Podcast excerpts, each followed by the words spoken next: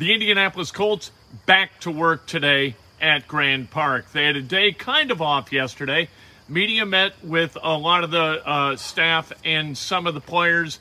Uh, a good day for doing that.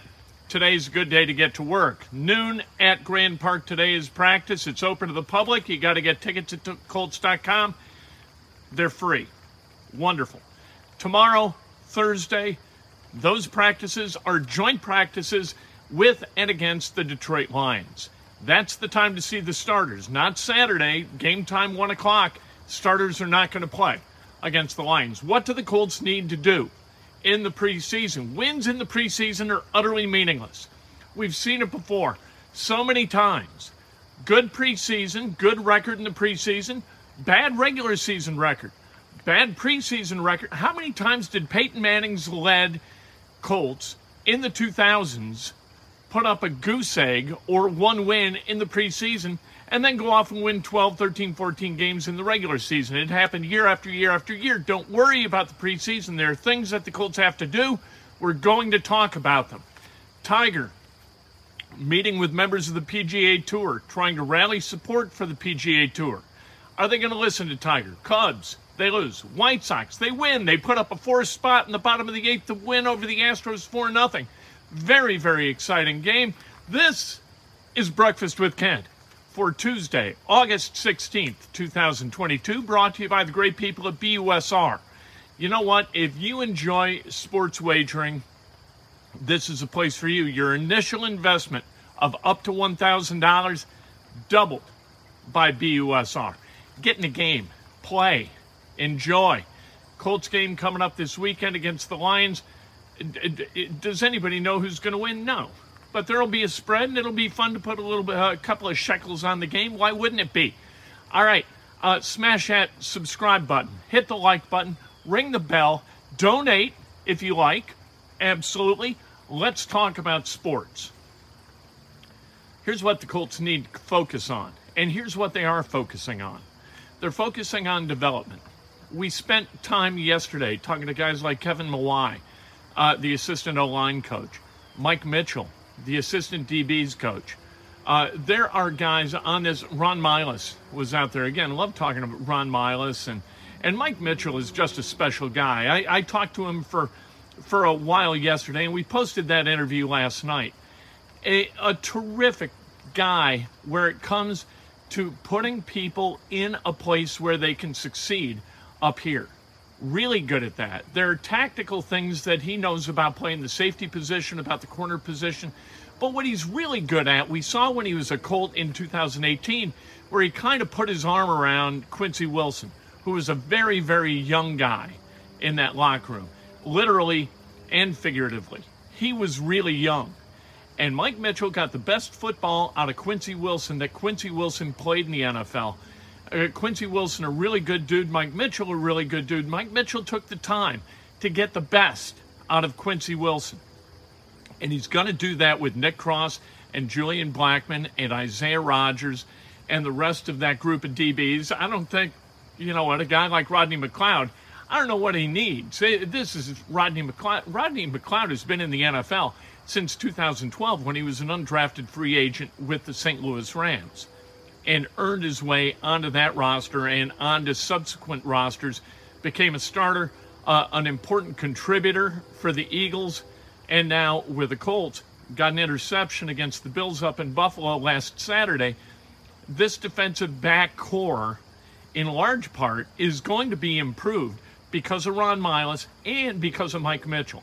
The offensive line, Kevin Mawae, a really, really good communicator, a guy who knows his way around the NFL, one of the best centers uh, of the last 20 years in the NFL, and, and a guy who's going to get good stuff out of those players. Uh, the Colts have done interesting things. They've got terrific tacticians at like uh, Strausser, Chris Strausser, the O line coach, Ron Milus, the DB's coach, Richard Smith, the linebackers coach.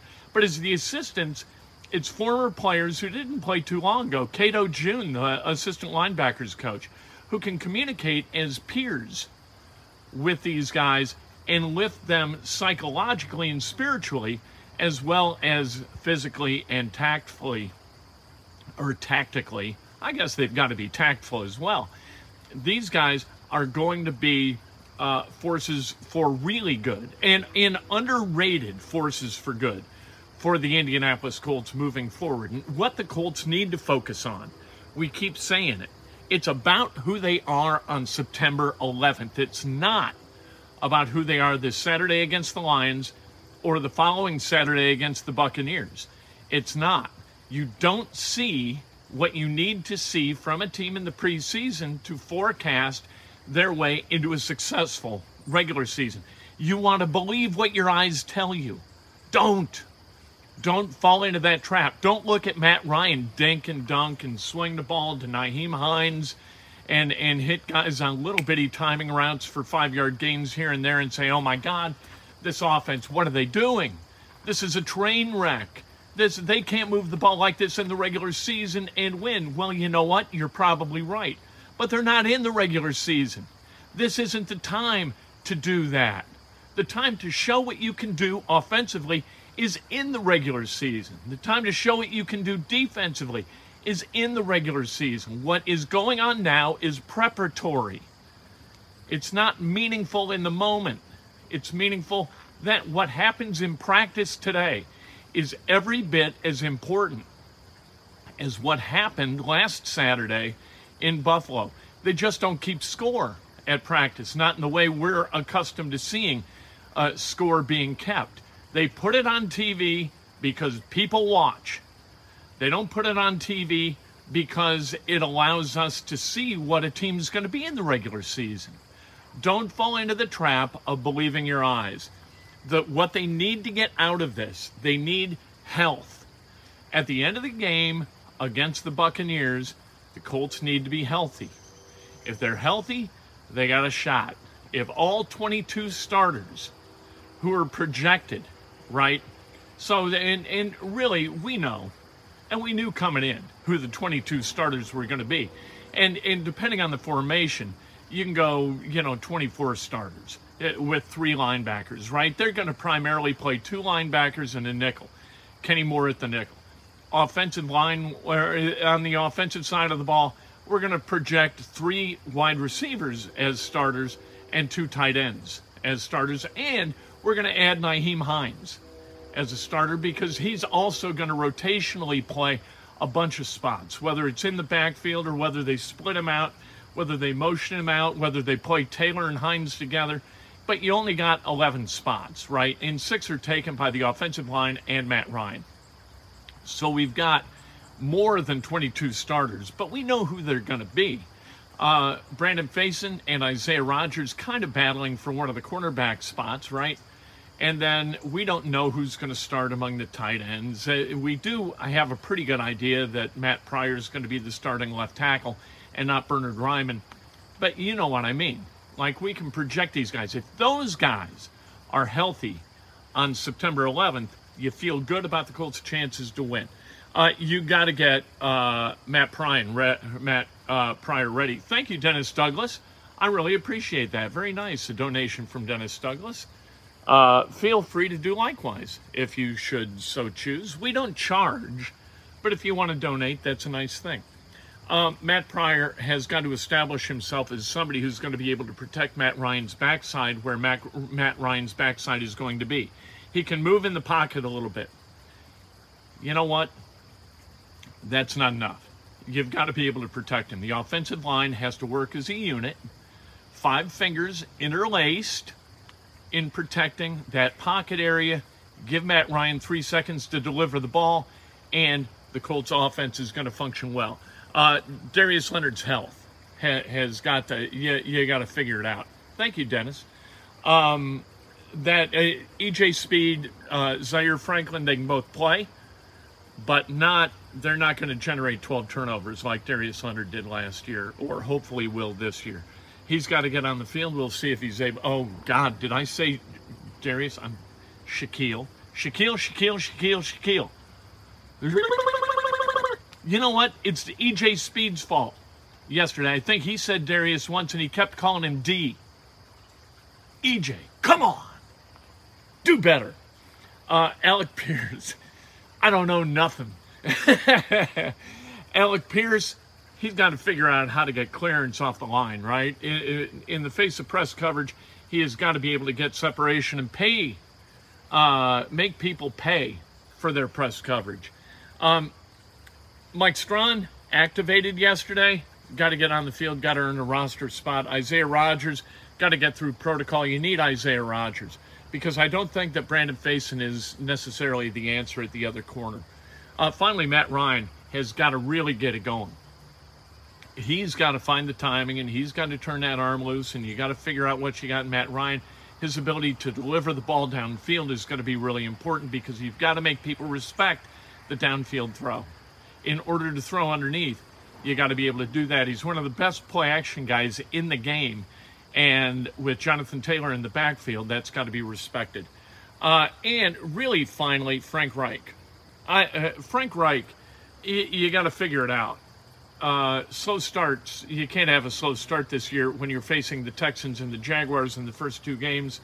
He's got to figure out and adjust quickly to what works. Frank Reich, I think, has this ideology that he is right and he's going to prove that he's right. And I think that that can be uh, deleterious to the hopes and dreams of the Indianapolis Colts. I think that Frank Reich has got to be able to adjust more quickly. Last year, first nine games, Jonathan Taylor didn't carry the ball 20 times, not a single time. Not a single time in the first nine games did he carry it 20 times. And that was the way, that's why you had run the damn ball, hats. You know, you had to run the ball in order to move the ball. And Reich didn't figure it out until week 10. That's a problem. Uh, he reverse engineers winning. He tries to be a smart guy coach. And sometimes smart guy coaches are not rewarded in the NFL. It, you've you've got to out tough people. You got to just sometimes physically beat people. And Frank Reich tries to engineer wins. Last year they outscored opponents by 90 or by 86 points. In regulation, that number balloons to uh, uh, 95. That put them in point differential number four in the AFC, number seven overall in the NFL and they didn't make the playoffs. Turnovers. They had a terrific turnover differential. That is usually a harbinger for success. You know what? You can't reverse engineer winning in the NFL. Tiger Woods today is going to meet with PGA Tour players at the BMW Championships. Prior to the BMW Championships, that tournament starts uh, Thursday. I don't know how much people are going to listen to Tiger because Tiger's sitting on about a bill, right? Tiger's last name starts with a B. Tiger Woods, billionaire, or it will very shortly. These guys are trying to make a living. I don't know how relevant Tiger Woods' uh, sort of thoughts, his philosophies on the LIV tour vis a vis the PGA tour, I don't know how important those are going to be to guys trying to make a living. I guess we'll find out. The Cubs they lost last night five to four to the Nationals. The White Sox they win four to two. Four in the bottom of the eighth. I'm telling you, I'm watching more White Sox baseball, not because they're more successful. I'm watching White Sox baseball more often than the Cubs because of the quality of the broadcast. Jason Benetti and Steve Stone are excellent. And the Cubs and their rotating group of analysts and really rotating group of, of play it's not the same play-by-play guys. Sometimes you got Pat Hughes, sometimes you got Boog Sciambi, and then last night you got Sutcliffe. Sometimes you've got Jim Deshaies. I don't know what I'm going to get. In the pregame, sometimes you got Marshall, sometimes you got Cliff Floyd. I mean, what the hell are they doing? Put together a team and stick with it, for God's sake. Let's celebrate some birthdays on this beautiful Tuesday in central Indiana, baby. Get out to practice today at noon. Uh, Doug and Be- Becky Bradley. Happy birthday, David Small. The great Tom Renard, New Albany High School proud graduate, celebrating a birthday. Jeremy Moran. The great Joe Galt. Happy birthday, the great Chris May. Happy birthday, the great Patrick Sweeney. Happy birthday, the great Kathleen Hull, one of the finest sports information directors in the history of college basketball. The great Linda Esposito. Happy birthday, Rebecca Phillips and Brenda Smart. Uh, yes. Yay, Patrick Sweeney! Julie says, Happy birthday, Patrick! we'll just wrap things up there. If today's your birthday, celebrate like hell. If it's not your birthday, celebrate somebody else. That's best done with an honest and specific compliment. Let's go. Be good to each other today. Lift each other up. Don't tear each other down. Don't be so suspicious. Be helpful. Why not? It's more fun.